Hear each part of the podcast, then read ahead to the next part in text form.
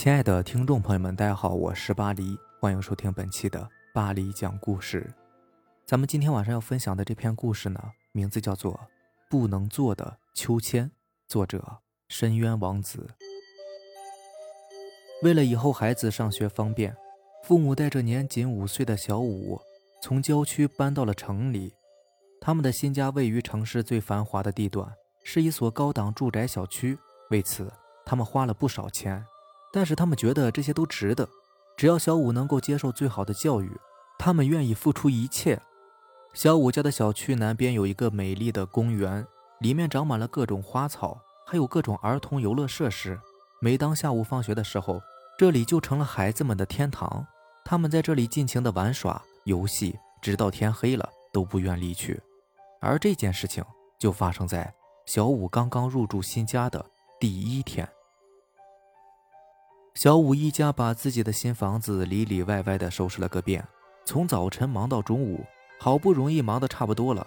小五在家里待了一个上午，觉得非常无聊，于是他便对父母说：“我能出去玩一会儿吗？就在南边的公园里。”小五的父母一向都是比较顺着小五的，见儿子想出去玩，他们笑着点了点头，叮嘱道：“要注意安全呢，不要回家太晚。”征得父母同意后，小五便下了楼，直奔南边的公园而去。因为是周末嘛，所以公园里面有很多的小孩子在追逐打闹。小五高兴极了，很快他也加入了孩子们玩闹的队伍中。没过多久，就和这群小伙伴打成了一片，开开心心的玩耍了起来。追逐着玩了好半天，野小子们都有些累了。这时候，有个小男孩提议。到游乐设施那边坐一会儿，大家都同意了。于是孩子们便三五成群的来到了公园西南角的游乐设施那里。这里的游乐设施还是很多的，有滑梯，有木马。因为时间久了嘛，所以都有些陈旧。不过这丝毫不会影响孩子们的兴致。孩子们迫不及待地跑到滑梯和木马前，有的坐着休息，有的在设施上玩了起来。小五跑得有些慢，等他跑过去的时候，木马和滑梯上。都已经坐满了孩子，这可怎么办呢？小五左看右看，猛然间发现，在滑梯对面不远处，靠近墙角的位置，有一个破旧的秋千，那上面没有人坐。小五高兴极了，于是小跑了几步，来到秋千前，一屁股就坐了上去。小五扶着绳索在秋千上开心地玩了起来。不远处的几个孩子发现小五在玩秋千，连忙喊他：“喂，快下来！”不要坐那个秋千，为什么不可以呀？小五问道。一个小女孩对小五说：“我妈妈说那个秋千上有不干净的东西，小朋友如果坐到上面是会死掉的。你还是快点下来吧。”骗人！秋千很干净的，你看我这不是没事吗？小五根本就不信那几个小孩的话，还是自顾自的玩着。可是刚荡了没多久，秋千突然剧烈的抖动了起来，然后。它缓缓地飘荡起来，就好像是有人在推动秋千一样。但是秋千附近只有小五自己，并没有其他人呢。秋千越荡越高，越荡越急，小五害怕极了。他想跳下秋千，可是秋千摆动的太高，他根本就下不来。小五恐惧地大叫起来：“救命！救命啊！快救救我！”附近的几个孩子见了。脸上的表情都呆住了，他们想上前帮忙，但是看到莫名摆动的秋千，心里边也是有些害怕，所以没有人敢动。秋千猛烈地摆动了一会儿，忽然自动地向前甩了一下子，小五抓着绳子的手也松开了，直接被甩出去了好远，身子朝下，重重地摔在了地上，手和头都磕破了，鲜血直流。小五爬不起来了。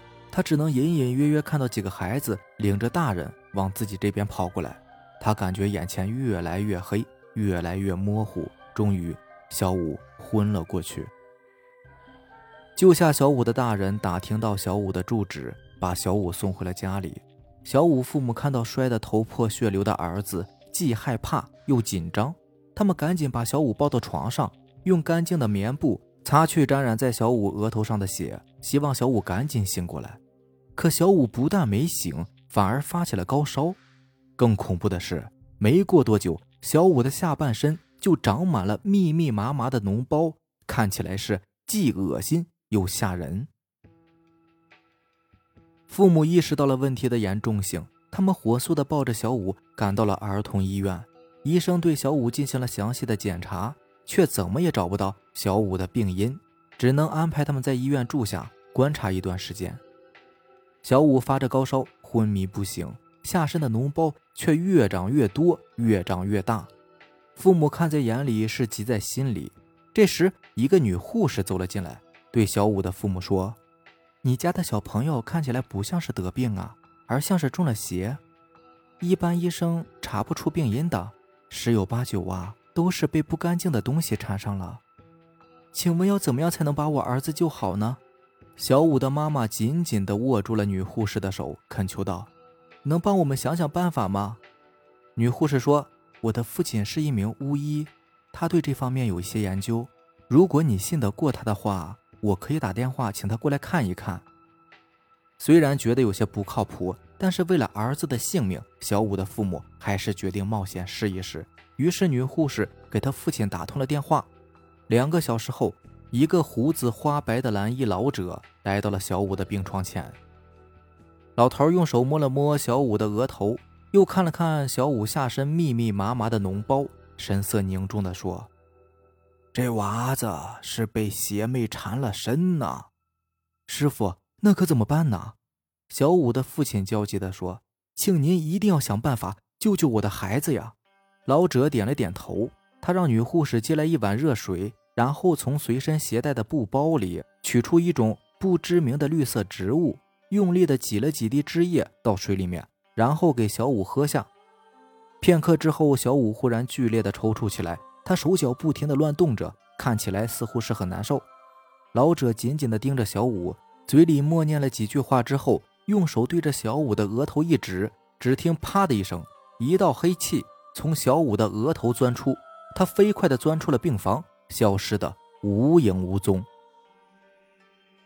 过了没多久，小五醒了过来，他下身的脓包也慢慢的萎缩消了下去。看到儿子醒了，小五的父母高兴坏了，他们不停地感谢着老头和女护士。老头叮嘱说：“这邪魅怨气太大了，我也无法完全消灭它，只能将它赶走。你们记住，以后切不可让孩子到不干净的地方玩耍，以免他再次上身呢。”说完，这老头便告辞了。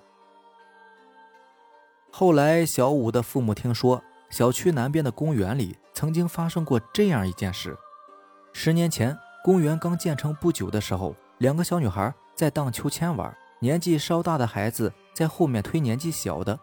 由于秋千荡得太厉害，加上没有抓牢绳索，坐在秋千上的小女孩就被甩飞了出去，摔的是脑浆迸裂，当场死亡。从此以后，便再也没有人敢靠近那个秋千了，因为凡是靠近过秋千的人。全都出事了。好了，这就是咱们今天晚上要分享的故事了。如果喜欢咱们的节目呢，就点个订阅吧。另外，也希望大家能够给咱们这个专辑打打分。行，那咱们今天晚上就这样吧，明天见，拜拜，晚安。